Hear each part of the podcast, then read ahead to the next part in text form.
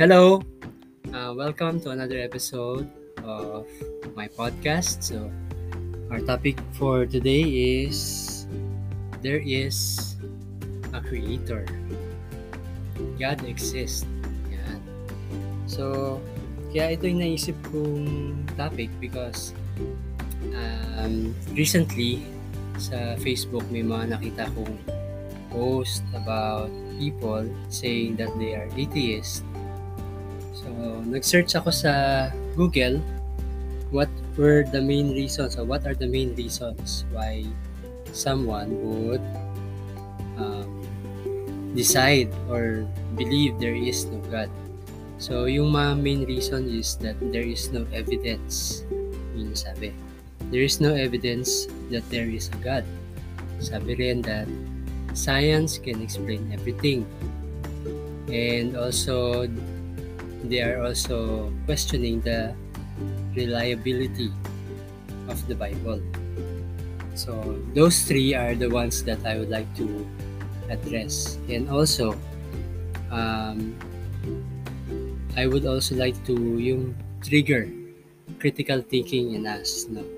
especially if you who are listening right now um, is an atheist or maybe thinking or on the fence whether is there a God or not. No. So I just want to help you in thinking critically about this. So first and foremost, um, I googled si Einstein, and Einstein said that the more I studied science, the more I believe in God. So, ibig sabihin nun, although ang sabi niya kasi, he didn't believe in a caring God or a God, the God of the Bible. Kumbaga. Yan. So, ang sinabi niya lang, to paraphrase it, is as he studies science, the more he believes that there is a designer or a creator of the universe.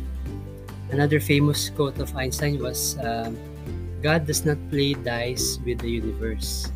So meaning, ang ibig niya sabihin nun that the universe is not random like playing dice. No, um, I would rather uh, I would go as far as saying na the universe was uh, intricately or specifically designed and it was not created randomly or did not happen randomly. It was by design. So take our solar system for example. Uh, each planet, they revolve around the sun and hindi siya nagre-revolve lang siya, hindi siya yung tumatalsik papuntang outer space. They just revolve around the sun because of the one, the gravity of the sun, the gravity of each planet, the trajectory or speed ng pag-ikot ng planet sa sa sun. Remember yung moon natin, di ba? Maliit lang siya. Pero whenever the moon um, rotates or revolves around uh, the earth uh, at its closest point, mapapansin mo yung um, tide or yung water. Doon nag yung moon ang nagkukos actually ng low tide or high tide. So, yun yun. Um, the gravity of each planet, they all uh, contribute to our solar system revolving around the sun and not colliding with each other, di ba? So if that's supposed to be random, ilang ilang million years na ba? So parang it's so far-fetched na wala pang nagko-collide dun sa solar system natin na main planets, especially yung planet natin. Um, Earth, the third rock from the sun, another thing is that yung distance ng Earth sa Sun what is in such a specific distance um, accurately placed kumbaga na if we get any closer to the sun it's either we get sucked up by the gravity of the sun and we burn or the farther we go away magfi-freeze naman tayo. Yun. And not only that, no, yung sun mismo, The sun is at just the right size for us. Again, if it is too hot or too big, the gravitational pull will be so immense na we would get sucked into the sun or paglapit natin sunog. Parang 8 ano, uh, lang desert eh. Sunog talaga, parang ganun. Or if it is too small and the speed of the earth was it is now, we might probably go hurtling into space. Ibig sabihin, sa sobrang bilis natin at sobrang liit ng sun, may escape ng earth yung gravitational pull ng sun in such a way na dire-diretso na tayo. Para na tayong comet hurling to space. And I do not believe that's random. Uh, hindi ko lang din makompute yung probability or what are the odds of that happening on the third planet of the solar system or on the whole solar system for that matter. Um, computing the probability na tayo ay nasa third rock. And in addition to that, yung Earth, alam naman natin is protected by the atmosphere. Um, pag kami nakikita ka sa gabi na shooting star, those are debris from the outer space that enters the atmosphere. Pero sa sobrang bilis niya at yung size niya, nasusunog na lang siya, na-incinerate siya na atmosphere. Alam nyo ba na yung Mercury, um, wala siyang atmosphere. It is the closest one to the sun. And meron siyang 800 degrees Fahrenheit na temperature. Imagine that, di ba? Tapos the next planet, Venus. Um, it's very big. It is farther away from the sun. Supposedly, in general, the farther you get you get away from the sun, the colder it gets. Pero si Venus, it's almost the same or the same as the Mercury sa init. Bakit? Kasi yung atmosphere naman ng Venus is so thick na nagpo-produce siya ng greenhouse effect. Kaya yung surface temperature niya is also the same as Mercury, 800 degrees. Tapos, Earth. Uh, skip muna natin ang Earth. The next planet is Mars naman. So, Mars is farther away than Earth. And mapapansin mo, um, nung ginugel ko yung temperature niya, it's all, it drops to minus 81 degrees Fahrenheit sa gabi. Uh, normal weather yon or pagdating ng winter minus 220 degrees Fahrenheit sa winter time. Ganun naman kalamig yung Mars. Just further one planet further away from the sun. Pero to think of it di ba yung first two planets closest to the sun they are 800 degrees Fahrenheit pagdating naman yung the the next planet after Earth, farther away from the Sun. Biglang sobrang lamig naman. Minus 81 to 220, minus 220 degrees Fahrenheit ang lamig. Pero yung Earth, when you think about it, nasa anong degrees tayo? 4, average of ma 4 degrees to 35 degrees Celsius. Livable comfortable. Um, it is just the right temperature enabled for living things, especially man, to live. So again, what are the odds of that compared to the other planets? Na yung planet Earth is to be in that temperature tapos dun tayo, dito tayo nakatira what are the odds of that, no? And also, aside from the atmosphere, yung Earth natin, nare-regulate din yung temperature ng because of the ocean, yung mga underwater currents nila, di ba?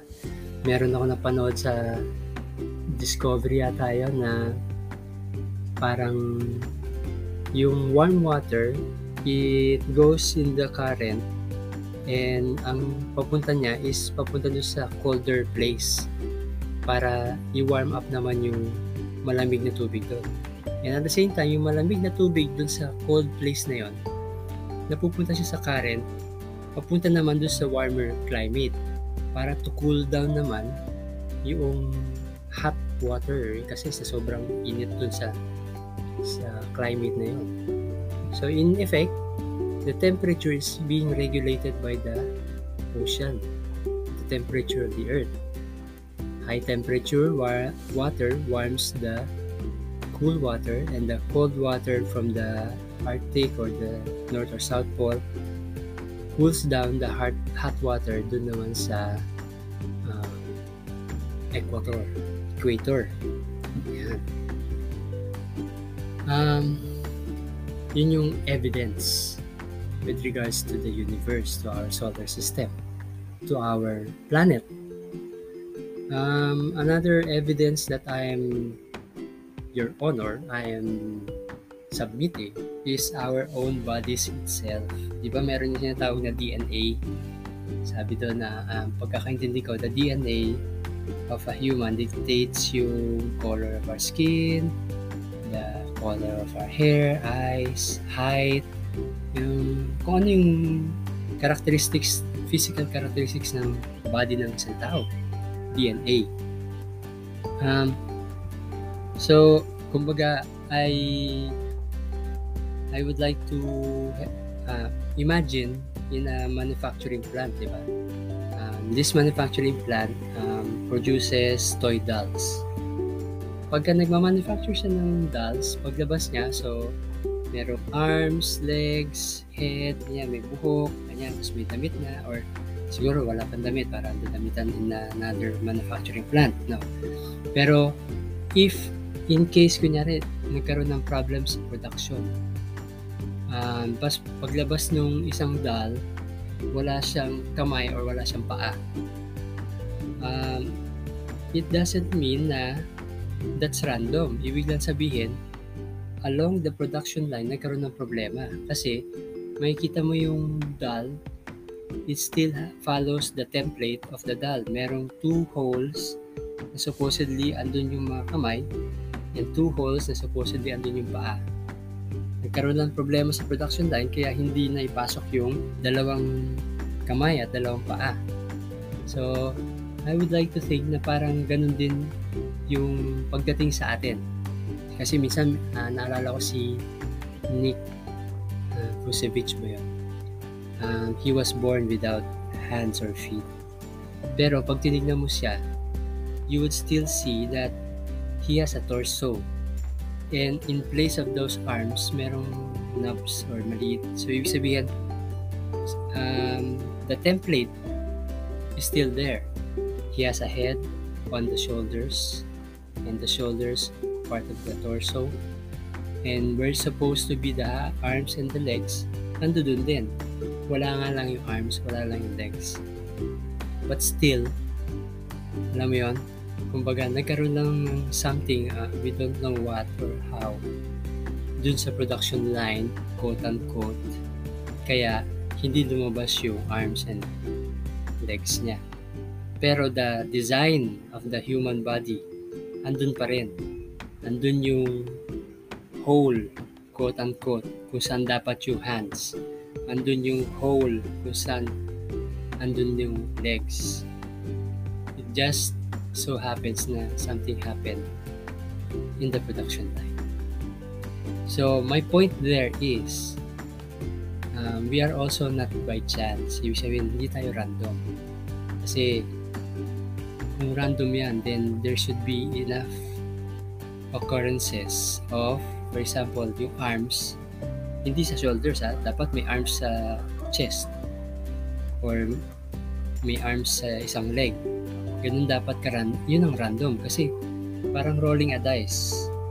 You always get 1 out of 6 chance na lalabas yung 1. 1 out of 6 chance na lalabas yung 6.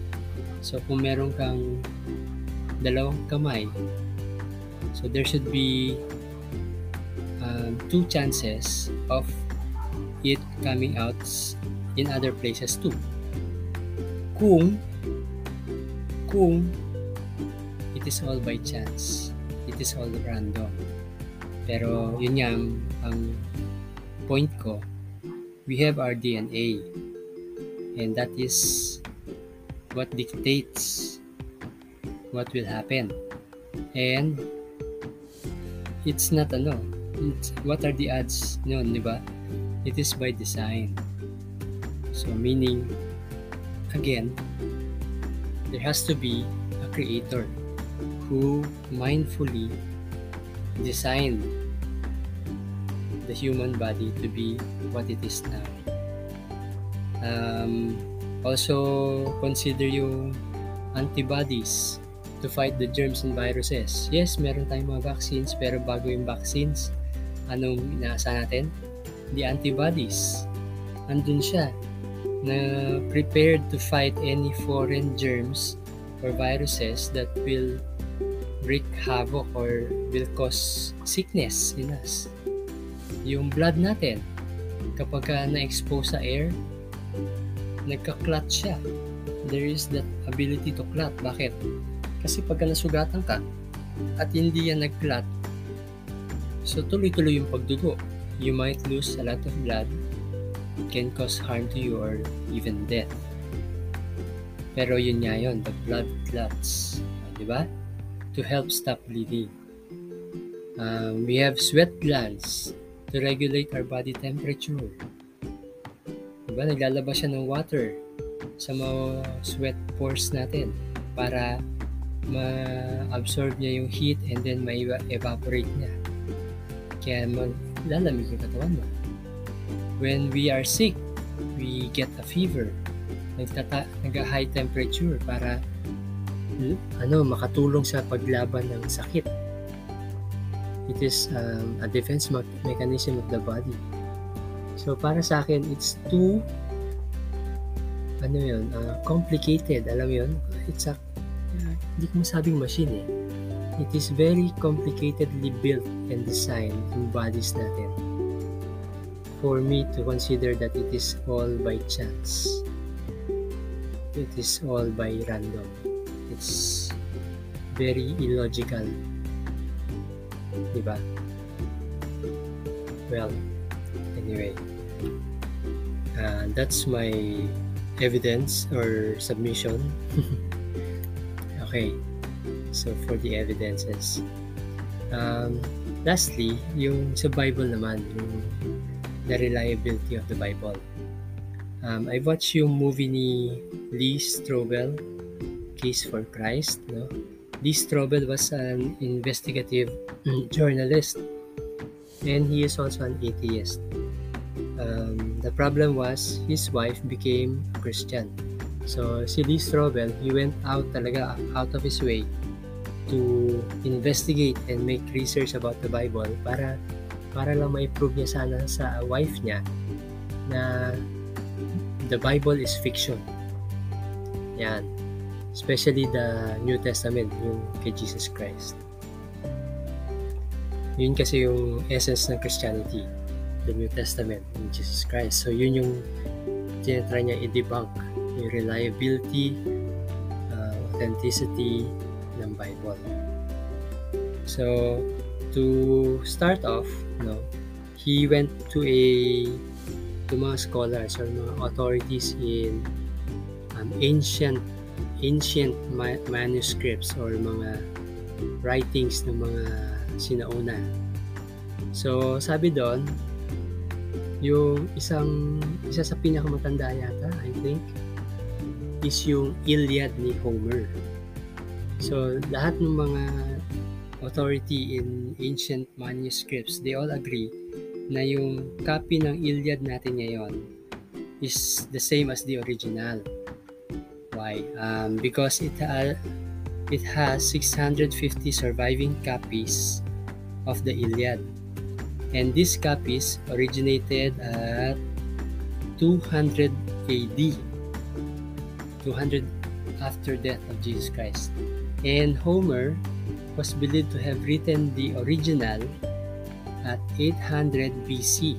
So 800 before Christ And yung earliest copy natin is 200 uh, AD. So that's 1,000 years gap between the first original written Iliad by Homer and the earliest surviving copy we have of that book or Iliad 1,000 years and 600 copies. 650 copies. So ano yung bakit significant yun? Kasi um, the scholars wanted to know kung original siya. Dapat yung mga copies na meron ka they all have the same or agree in what they are saying. Ibig sabihin pare-pareha sila ng sinasabi. Dapat walang nagko-contradict ganon. So kaya sila nag-conclude that the Iliad is a copy of the original. So that's the Iliad. That's the second closest. When it comes to the New Testament itong nakaka-overwhelm. The New Testament have 5,000 ancient copies. 5,000 na 5,000 na catalog na ibig sabihin nakalista na yan. They are authenticated to be um, true copies or ano ba yung tawag doon? real um, accurate copies of the New Testament. 5,000 compared sa 650 copies lang ng Iliad and they all these 5,000 they are parang uh, tawag doon, they are compared to each other and they agree ibig sabihin pare-parehas sila ng sinasabi. So alam mong copies kasi parehas okay? So ganun na kalayo. 5,000 copies sa New Testament 650 copies sa Iliad. And what's more overwhelming? Di ba sabi ko kanina, ang difference or gap between the original Iliad and the earliest surviving copy was 1,000 years. Sa New Testament, yung earliest surviving copy natin, nung pinag-aralan ng mga scholars, it was estimated to be between 60 years to 120 years from the death of Jesus Christ. Ibig sabihin, nung namatay si Jesus ng year 30 or 33 AD. Yung earliest surviving copy natin, nasa 90 AD or 93 or 150 AD. So, ganun kalapit.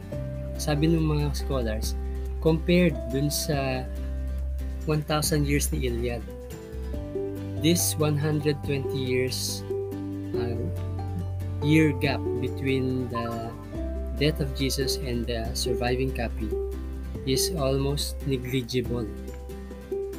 Ibig sabihin parang parang sinulat lang din nung pagkamatay ni Jesus. Parang gano'n.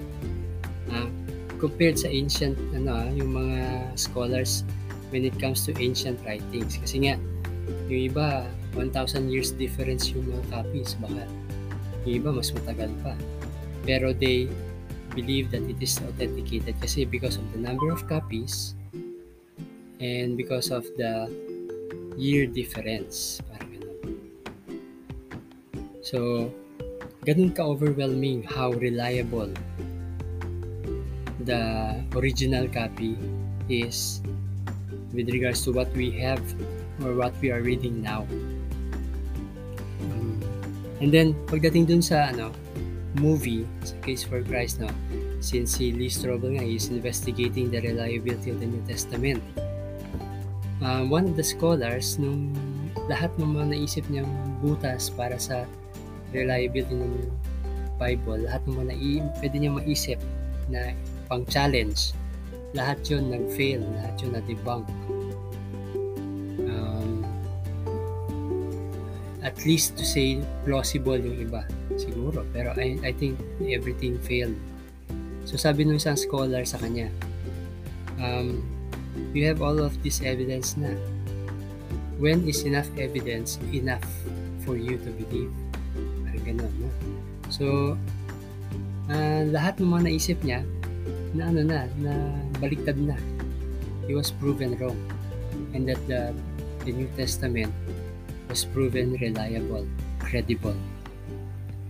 In the movie, he was talking also with a fellow atheist about his research and discovery. So, sinabi niya lahat ng mga na isip niya and how it was um, debunked, uh, kung paano nag-fail yung mga arguments niya. And his friend said, sabi ng friend niya, uh, it all boils down to your faith now. You will have to decide for yourself whether you will believe the evidence you have or continue or decide not to believe. It's up to you.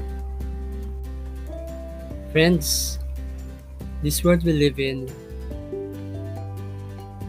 is evidence enough for me that there is a creator.